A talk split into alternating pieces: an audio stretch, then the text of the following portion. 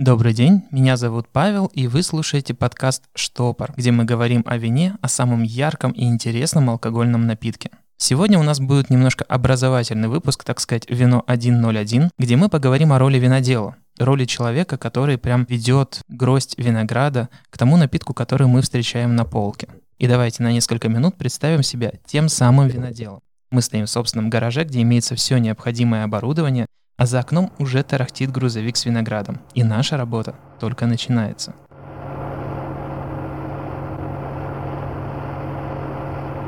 Вино – это виноградный сок, а значит надо этот сок как-то добыть. Самый простой способ – это прессование. С помощью давления мы выживаем сладкий виноградный сок из гроздей. Прессы бывают абсолютно разные, от древних ручных, вы наверняка видели их в фильмах, до современных, принцип работы у всех одинаков. Но большая часть виноделов ценят сок, который вытекает самотеком. Для этого используют дробилку. Дробление повреждает мякоть, надрывает кожицу, удаляет все лишние зеленые веточки, так что на выходе получается комковатая плотная каша. А под действием собственного веса начинает вытекать сок. И вот он-то нам и нужен.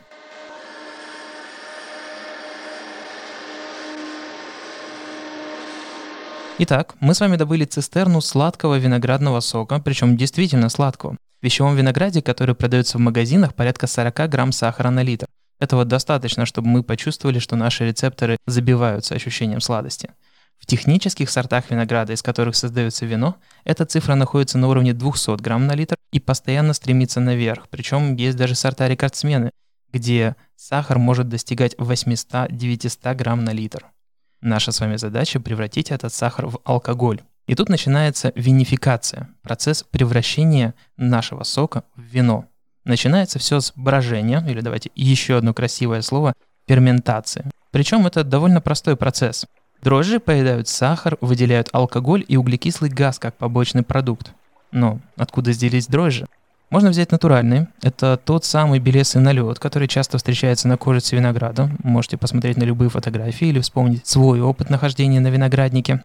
Можно использовать специально выведенные. Причем каждая колония дрожжей – это уникальный организм. И при брожении они могут давать разные характеристики. Определенные ароматы, более высокий или низкий градус алкоголя или что-нибудь свое. Дошло до того, что ученые в университете Аргентины выводят сейчас дрожжи со специальными ароматами, которые нравятся им больше всего. Будь это ароматы Кока-Колы, ароматы банана, ощущение арбуза. Все это можно купить на специальном сайте, добавить в свое вино, и эти ароматы будут находиться и у вас в бутылке.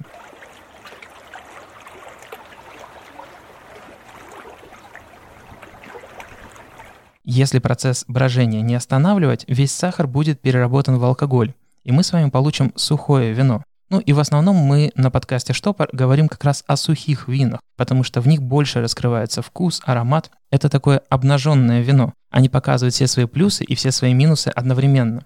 Но если же хочется оставить вино полусухим или полусладким, то необходимо прекратить ферментацию раньше. Для этого сусло можно охладить, нагреть или пастеризовать, или же просто отфильтровать. Самое главное, нужно понять, что сахар в сладких винах не добавленный, а остаточный и полностью натуральный, и бояться по большому счету здесь нечего. Теперь нужно добавить нашему алкогольному суслу насыщенности. У нас уже есть алкоголь, есть какие-то зачатки ароматов, оно в любом случае будет белого цвета и очень-очень легкое по вкусу. Для этого мы добавляем мизгу, тот жмых, который остался у нас после прессования. Кожица, мякоть, косточки, все, что осталось после отжима, добавит вкуса вину. Но и самое главное, кожица также будет добавлять цвет. Если мы взяли красные сорта винограда, Мерло, Каберне Савиньон, Саперави, что-нибудь более интересное, то именно сейчас с помощью антоцианов, это микровещества, которые содержатся в кожице красного винограда, наше сусло будет окрашиваться сначала в розовый, а затем и в красные цвета. Чем дольше мы будем настаивать вино, тем более плотным и насыщенным оно станет, но также и начнет горчить косточках и кожице есть танины, которые вызывают ощущение терпкости, вязкости, горечи, поэтому нужно точно уловить момент, когда вино будет насыщенным по вкусу, но при этом не забитым. Поверьте, очень плотные вина – это буквально испытание для вашего языка. И то, что вам будет интересно попробовать одним-двумя бокалами, выпить всей бутылкой будет очень и очень сложно. На этом моменте у нас с вами получилось простенькое молодое вино. Но мы же хотим сделать что-то стоящее, чтобы выставить на конкурсы, завоевать награды, получить признание, ну, чтобы мама нами гордилась. И тут нам пригодится выдержка. Выдерживать вино можно в чем угодно. В стали, керамике, стекле, дубе, акации, каштане, других породах дерева. Разумеется, везде есть свои нюансы. Если мы говорим про дуб, то это может быть разные типы дуба, белый и черный, каждый будет давать свои оттенки. Это может быть уровень обжига, чем больше дуб обожжен, тем больше будет сладких оттенков вкуса, как это ни странно. Дуб будет изнутри немножко карамелизован, поэтому если обжиг будет очень-очень большой, мы с вами получим ароматы жженого сахара, карамели, сладкой ваты, попкорна. Если говорить о керамике, то это проникновение кислорода. У нас с вами будет так называемая оксидативная выдержка с добавлением кислорода. Нейтральные емкости, как сталь или стекло, нужно использовать либо дрожжевой осадок, который у нас остался, и это будут ароматы выпечки, ароматы буланжери, как говорят французы. Может быть круассан, может быть теплое тесто, может быть сливочные моменты. Либо мы можем добавить оставшуюся мезгу и получить очень плотное, терпкое и буквально мощное жевкое вино, которое захочется вгрызаться. Главный принцип в том, что вино будет получать часть вкуса и аромата от предмета выдержки, но также будет терять градус алкоголя за каждый год выдержки и очень многие первичные фруктовые ароматы.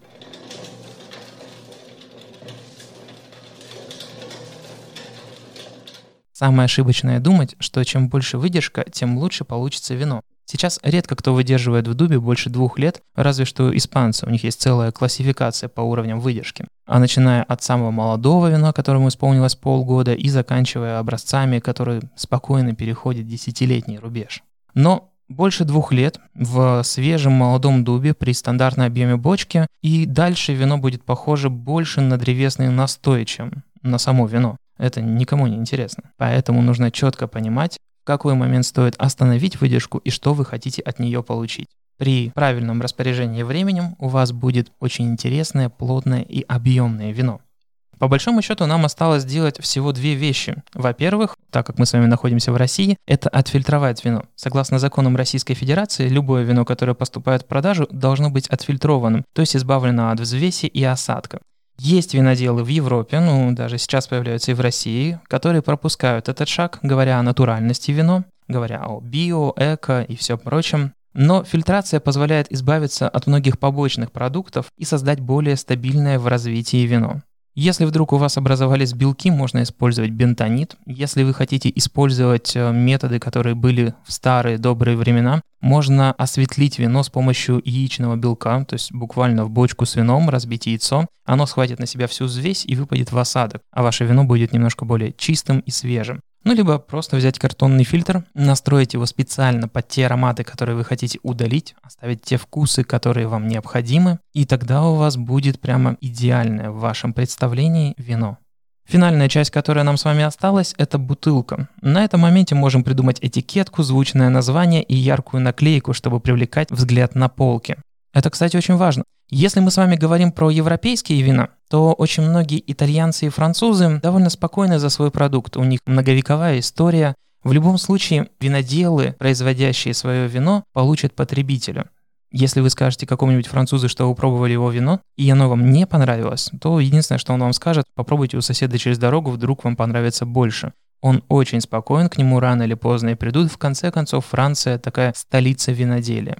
Но когда мы с вами говорим про виноделов нового света, Чили, Аргентина, ЮАР, Австралия, Африка, то нужно понимать, что, во-первых, бутылочка, которую вы видите на полке в магазине, приехала к вам через полмира, и у нее есть только один шанс для того, чтобы вам понравиться. И это чаще всего этикетка и внешний вид.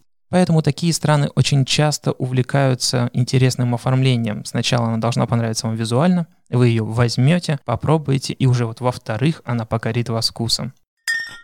Поэтому теперь, когда вы будете прохаживаться мимо рядов бутылок с вином в ближайшем магазине, самое время вспомнить те термины, чтобы напугать местных консультантов. Итак, сегодня мы с вами использовали несколько страшных слов. Во-первых, это ферментация, процесс брожения, превращения сахара в алкоголь с помощью дрожжей. Во-вторых, это мацерация, настаивание на кожице для получения вкуса, аромата, насыщенности и, если мы говорим про красное вино, то цвета. Сначала, когда мы отжимаем красные сорта винограда, мы получаем белый прозрачный сок, затем при настаивании на кожице, при мацерации у нас в течение 12-24 часов, в зависимости от сорта, получается розовые вина, привет, самый летний напиток, И после этого они уже переходят в красные. Иногда более насыщенные, иногда кирпичные, иногда фиолетовые, иногда даже синеватые оттенки. Все благодаря мацерации. Если вы хотите использовать слово, которое объединяет оба это термина, то это винификация, превращение сока в вино. Затем еще один интересный термин, который может вам пригодиться – мезга, виноградный жмых. Попробуйте просто спросить в магазине, есть ли у вас какое-то вино, которое настаивалось на мезге, и посмотрите на реакцию продавца. Ну и последнее слово, которое могло вас немножко смутить, это бентонит. Бентонит – это порошок, который при контакте с водой получается такой гелевой субстанцией. Он удаляет все лишние белки из вина, которые могут возникнуть в процессе. Это может быть молочный белок при малолактической ферментации. Да, я тут подумал, что очень много сложных слов будет возникать в процессе объяснения, поэтому бентонит позволяет убрать все лишнее с помощью гелеобразной субстанции. Давайте остановимся на этом. Ну что ж, теперь вы полностью готовы к тому, чтобы ходить в ближайший магазин и напугать консультанта, а заодно выбрать себе хорошее вино на вечер или проверить знания сомелье или официанта в местном ресторане. А самое главное, сможете поддержать беседу с красивым девушкой или интересным молодым человеком, если вдруг те окажутся фанатами вина. Надеюсь, что сегодняшний выпуск был познавательным и интересным. Попытайтесь себя представить на месте винодела для того, чтобы немножко отдохнуть от окружающей вас суеты. С вами был Павел Хохлов, и помните, жизнь слишком коротка, чтобы пить плохое вино.